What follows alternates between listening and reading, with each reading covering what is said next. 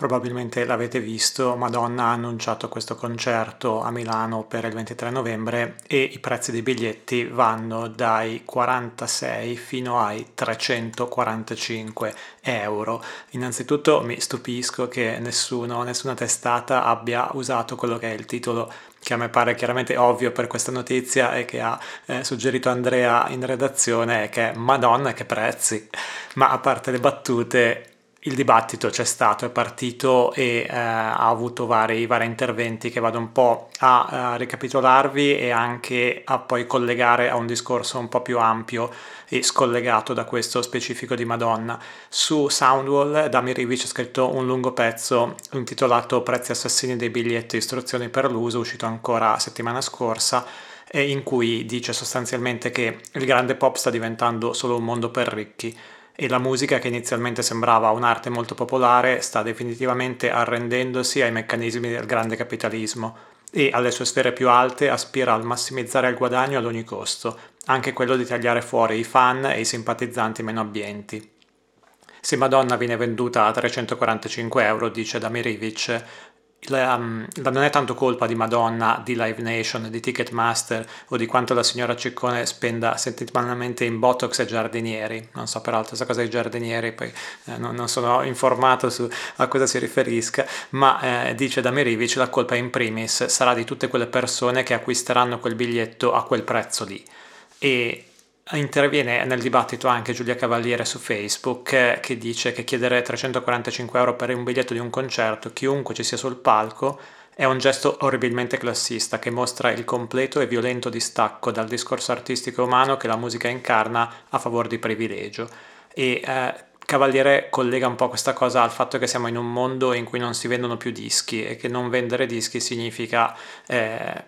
tante cose, tra le quali forse questi, questi prezzi fuori controllo. Eh, ha risposto poi a entrambi Francesco Farabegoli sulla sua newsletter Bastonate per posta, eh, dove ha detto che è d'accordo su alcuni punti e che l'esistenza di concerti a questi prezzi e di eh, VIP package a prezzi da usurai fa sì che la musica smetta pian piano di essere una sola, inizia a crearsi un filone parallelo, una specie di polo del lusso della musica, una clientela di cazzari danarosi a cui certi artisti, le pop star o i grandi DJ possono rivolgersi. E eh, qui fra l'altro eh, la, mm, mi, mi, viene da collegarlo a una notizia che ho letto oggi e che guadagna la prima rubrica Cosa Caz del 2023, eh, che è l'esempio esempio proprio addirittura estremo di questo fenomeno è questo concerto di Beyoncé che eh, ha suonato, suonerà, credo debba ancora suonare a Dubai eh, per un concerto in cui sono stati invitati solo eh, giornalisti e influencer a un hotel di lusso a Dubai e Pitchfork dice che ci sono speculazioni eh, che, si, che parlano che Beyoncé abbia ricevuto 24 milioni di dollari per questa performance privata, insomma. E, e quindi questo forse è proprio l'esempio estremo di organizzare concerti solo per uh, il massimo guadagno possibile. Ma uh, dice Farabegoli, tornando alla sua newsletter, che non credo che abbia molto senso guardare ai portafogli o alla buona fede di chi ha deciso di sborsare 300 euro per vedere Madonna e quindi non è d'accordo sul fatto che si possa, che la colpa sia allora poi di chi glieli dà questi soldi, perché poi la data è già andata sold out e ne è stata aggiunta una seconda seconda, quindi eh, da un punto di vista economico si può solo dire che ha ragione Madonna. Mi piaceva collegare questo discorso che è complesso, ovviamente che non riusciremo a sviscerare in una introduzione, ma magari sicuramente, anzi ne riparleremo ma volevo collegare questo discorso a un altro discorso che è quello delle iniziative politiche negli Stati Uniti eh, contro Live Nation, Ticketmaster, tentativi di uh, smembrare questo monopolio. C'è stata questa settimana proprio un'audizione al Senato degli Stati Uniti in cui diversi senatori di entrambi i partiti repubblicani e democratici hanno interrogato il presidente ECFO di Live Nation che controlla poi anche Ticketmaster Ticketmaster e praticamente accusandolo di essere un monopolio che non, ha, eh, non va negli interessi dei, uh, degli utenti e degli, degli acquirenti di biglietti. Il presidente di Live Nation, Joe Berthold, si è ovviamente difeso dicendo che anzi il mercato è competitivo, eccetera, ma a parte il dibattito poi interno, il fatto che vari senatori hanno usato, buttato dentro delle frasi di Taylor Swift nelle loro domande così per fare simpatici, che faceva abbastanza ridere, ma eh, ho letto poi un po' di, di, lunghe riflessioni e commenti su questo dibattito che ha scritto Bob Lefsetz sulla sua newsletter. Bob Lefsetz è questo insider del mondo discografico americano che ovviamente parla da un punto di vista anche lui di parte, ma anche insomma con una certa competenza che mette alcuni puntini sulle i e aumenta la complessità della, del discorso e secondo me è utile. Io l'ho trovato insomma stimolante anche se non bisogna per forza essere d'accordo con tutto quello che lui dice, ma lui dice alcune cose secondo me interessanti, ad esempio che i fan spesso vorrebbero avere un prezzo basso per un biglietto nel posto migliore e questo è spesso letteralmente impossibile. E che quindi, dice Lefsetz, non dico che Ticketmaster abbia le mani perfettamente pulite, ma anche gli artisti e gli stessi fan sono in parte responsabili. E uh, fa poi degli esempi concreti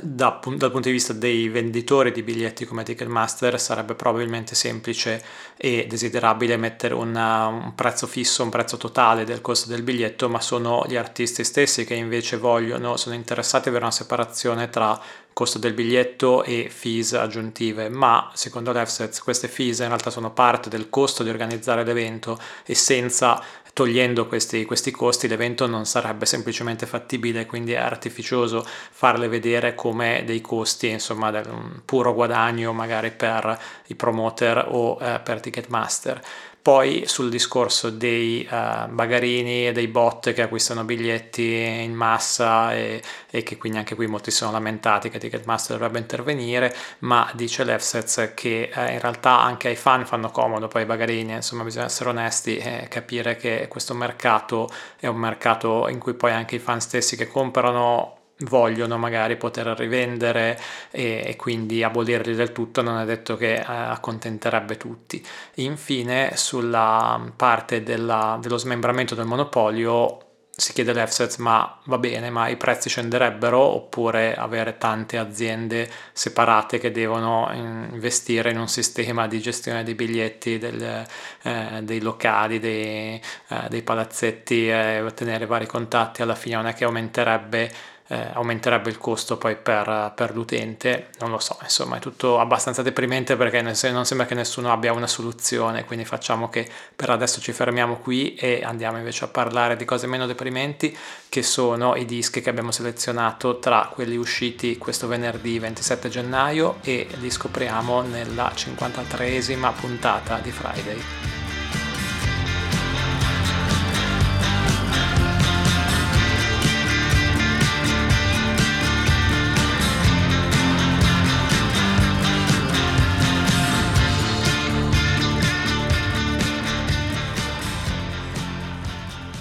Il disco di cui si parla di più eh, sulla stampa questa settimana è sicuramente quello di Samia, si intitola Honey ed esce per Grand Jury. Samia è una cantautrice di New York, ora residente, residente a Nashville, che aveva già fatto un primo LP nel 2021, che aveva avuto anche un 7.9 su Pitchfork se non erro, ma io avevo totalmente ignorato e mi pare se ne fosse parlato abbastanza poco. Adesso invece potrebbe essere un po' il suo anno, se ne era già parlato anche prima che uscisse il disco. Il disco io l'ho ascoltato, mi ricorda anche cose che mi piacciono e insomma tutto un filone di cantautorato femminile tra folk indie, non so, Phoebe Bridgers, eh, ma anche Soccer Mummy, magari Lucy Dacus, eh, però eh, non lo so, non, non riesco a vedere a parte questi riferimenti, mh, mm, mi sembrano a volte magari un po' delle B-tracks, delle, eh, mm, delle B-side di, eh, di, pezzi di queste altre artiste e non ho ancora inquadrato una sua personalità, una sua caratteristica, però a Marco in redazione il disco è piaciuto, l'ha ascoltato più di me, quindi anche io magari devo solo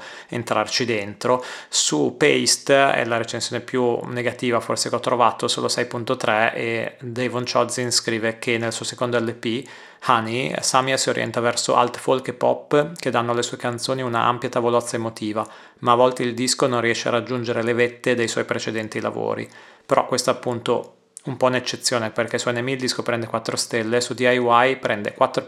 4 stelle e mezzo e Ellie Watson scrive senza mezzi termini che se il 2021 era stato l'anno di Olivia Rodrigo e eh, nel 2022 tutti parlavano di Phoebe Bridgers, sembra che il 2023 possa essere l'anno di Samia. Anche su Line of Best Fit il disco prende 8 e Tom Williams ne parla dicendo che l'apertura del secondo LP di Samia la vede riprendere da dove si era interrotta Ancora una volta silenziosamente impaurita ma con gli occhi lucidi, affronta un dolore sentimentale così immenso da minacciare il totale collasso interiore del suo mondo. Anche se non esplicitamente classificato come tale, dice Williams, Honey può essere visto come un concept album in senso lato, che ripercorre il viaggio dall'inizio alla metà dei propri vent'anni, e se la prima parte di Honey è in gran parte occupata dalla desolazione, gran parte della seconda metà è dedicata a trovare momenti di magia nella quotidianità. Il disco prende anche 5 stelle piene sul Guardian dove Michael Cragg scrive che, esplora, che il disco esplora da dentro e da fuori storie di relazioni interrotte, di comportamenti tossici e di dipendenze in modi che sembrano diaristici e scomodamente riconoscibili. Musicalmente, proprio come il suo debutto nel 2020 The Baby, Honey piega verso il lo-fi, posizionando la voce versatile di Samia in primo piano, sopra sintetizzatori lividi e a chitarre acustiche.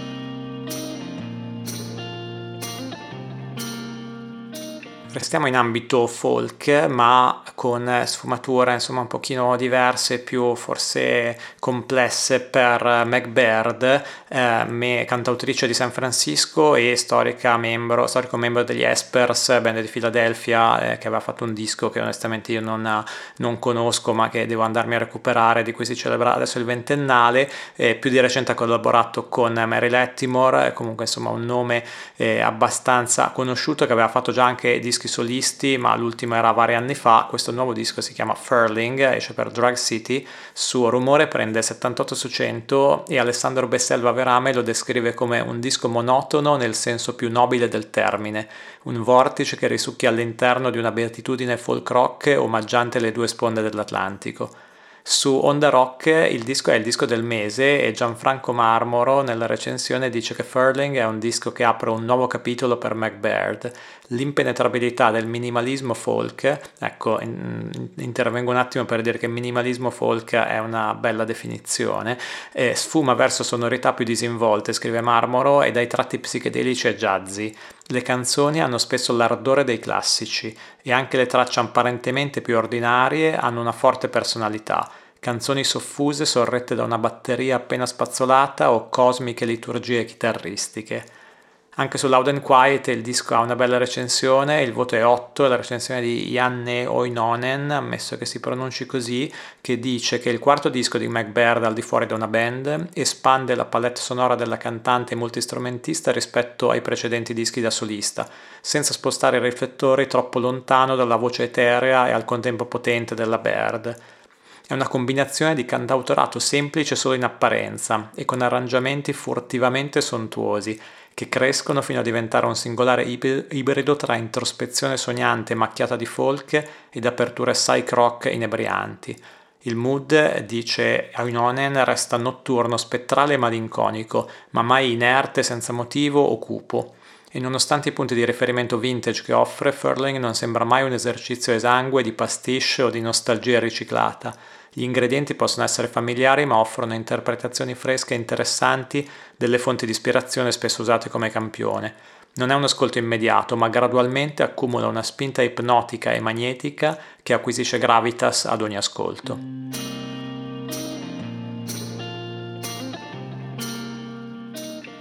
Per il terzo disco cambiamo invece genere perché parliamo del nuovo disco dei Fucked Up, band canadese tra hardcore ma anche altro. L'ultimo disco era quasi metal, una band molto sperimentale e originale che io non avevo assolutamente mai cagato finora. E questo disco, però, devo dire che mi è abbastanza piaciuto e me ne sono accollato io in redazione perché Andrea ha sentito una traccia e tipo fa urlano troppo. Questa è la sintesi eh, di Andrea, ma invece io che sono ormai diventato, insomma, è stato nominato l'esperto esperto di emocore redazionale pur non essendolo, eh, me lo sono ascoltato anche abbastanza volentieri e ha recensioni notevoli perché ha un 5 stelle su Slant, 5 stelle su The Skinny ed è disco della settimana su Stereogam dove Brad Sanders eh, innanzitutto ricorda un po' anche la, la storia della band ma poi scrive che l'insieme delle condizioni per One Day è esposto nel suo titolo. I membri della band hanno avuto solo 24 ore per scrivere e registrare le loro parti. Se i precedenti esperimenti dei Fact Up erano espansivi per natura, ad esempio se aprissimo un disco hardcore con un assolo di flauto o se suonassimo un set di 12 ore,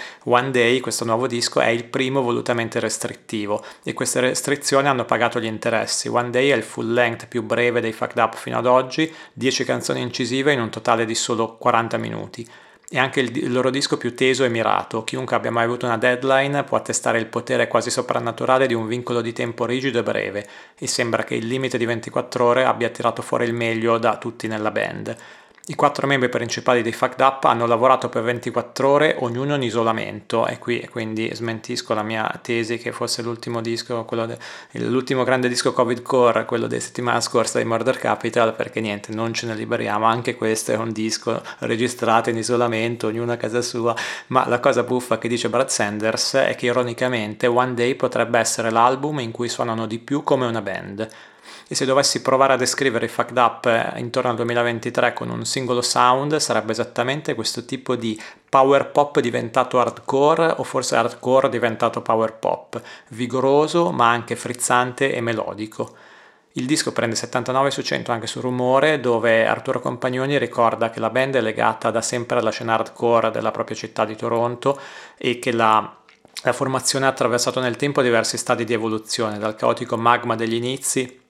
quello sì manifestamente, pa- manifestamente punk, e col tempo è emersa una band in grado di maneggiare con disinvoltura noise, rock opera e concept album, fino a trovarsi invischiati nell'imbarazzante definizione di prog punk, ma in realtà quello che i Fucked Up sono, secondo i compagnoni, è puro indie rock, eh, deviato dalla voce di Damien Abraham che col suo urlato di gola distrae da sempre l'attenzione dalla struttura delle canzoni, spesso attrezzate con arrangiamenti niente affatto banali. E poi qui una cosa che mi ha colpito della recensione di compagnoni Compagnoni eh, che va a trovare delle similitudini che non mi aspettavo ma che forse hanno un suo senso. Dice Compagnoni emerge una epicità tipicamente canadese, soprattutto quando l'incedere si fa corale, le voci si sovrappongono e si scambiano ruolo. Si pensi a Broken Social Scene, Stars e Arcade Fire, formazioni secondo Compagnoni con cui i nostri hanno più di un punto in comune.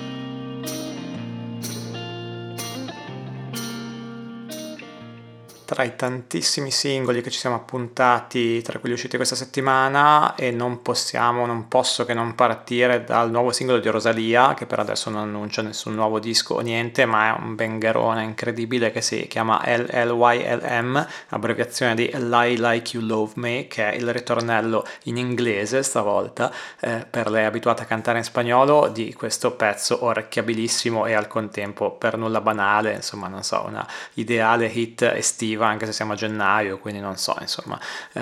non, non, so, non, so, dire nulla se non bellissimo. E secondo singolo invece l'ha eh, segnalato e spinto in redazione Andrea ed è di Clark. Ehm, un musicista inglese all'anagrafe Chris Clark, residente a Berlino, che esce per Warp, io non l'avevo mai cagato, e eh, annuncia un nuovo LP prodotto da Tom York, niente meno, questo è il lead single che si chiama Town Crank e in cui per la prima volta lo stesso Clark canta e, e mi ha ricordato, insomma, nell'elettronica che mi ha ricordato alcuni progetti solisti di, di Tom York proprio. Infine anche una segnalazione italiana di genere totalmente diverso che torna Dente, che annuncia un nuovo disco eh, di cui non ho trovato ancora il titolo, ma il primo singolo uscito questo venerdì si chiama La vita fino a qui ed è eh, una, un pezzo veramente che conferma un po' la, la, deriva di Dente verso una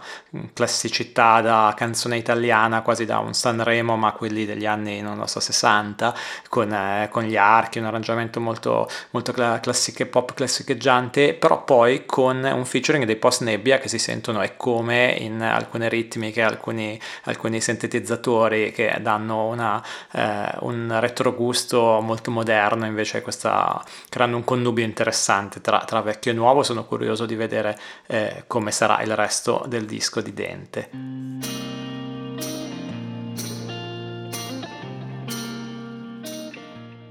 Qualche notizia in breve, non c'è ancora un singolo ma solo un annuncio di questo disco che in realtà è un eh, lavoro orchestrale, una specie di colonna sonora di Thomas Mangalter dei Daft Punk eh, che eh, per la prima volta fa una cosa insomma da solista, hanno messo dopo lo scioglimento dei Daft Punk ed è sì una, una colonna sonora di 90 minuti in cui Bangalter reimmagina il suo stile compositivo secondo la press release e l'album si intitolerà Mythologies. Su, ehm, su, quanto riguarda la TikTok di cui parlavamo settimana scorsa, ehm, è uscita un'altra notizia interessante che ha segnalato Giovanni Ansaldo sulla sua newsletter musicale, newsletter di Internazionale, e che è una inchiesta del settimanale Forbes che ha svelato eh, una, eh, una, funzione che dentro a TikTok permette all'azienda ByteDance che gestisce TikTok di spingere alcuni video e quindi eh, smentendo un po' che la viralità sia dovuta solo all'algoritmo ma praticamente eh, facendo intendere che molti video che diventano virali siano stati eh, banalmente insomma pompati volutamente e specificatamente da, eh, dall'azienda in cambio di insomma interessi ovviamente economici o per influenzare utilizzare o per uh, corteggiare influencer e marchi, dice Ansaldo. Sempre un po' collegato ad algoritmi, è uscito questo nuovo episodio del podcast di Pitchfork, The Pitchfork Review, che si intitola The State of Ambient Music, in cui parlano di come le piattaforme di, mar- di, le piattaforme di streaming che eh, hanno creato tutte queste playlist della musica eh, per studiare, musica per dare l'acqua alle piante, musica per dormire, di cui parlavamo anche settimana scorsa, e uh, Questa cosa ha creato però anche un incentivo interessante dal punto di vista artistico per eh, musicisti che fanno musica ambient, forse ha contribuito al ritorno della popolarità della musica ambient. Insomma, non ho ancora sentito il podcast, ma voglio andarlo ad ascoltare perché eh, è un discorso interessante e magari anche per una volta un lato positivo di questa, eh, di queste playlist che io odio sulla, eh, sulla, musica così come commodity, però invece magari ha eh, portato un po' di interesse verso un genere eh, che fino a pochi anni fa era più di nicchia e che adesso ha trovato magari una, un suo spazio commerciale, non lo so, insomma.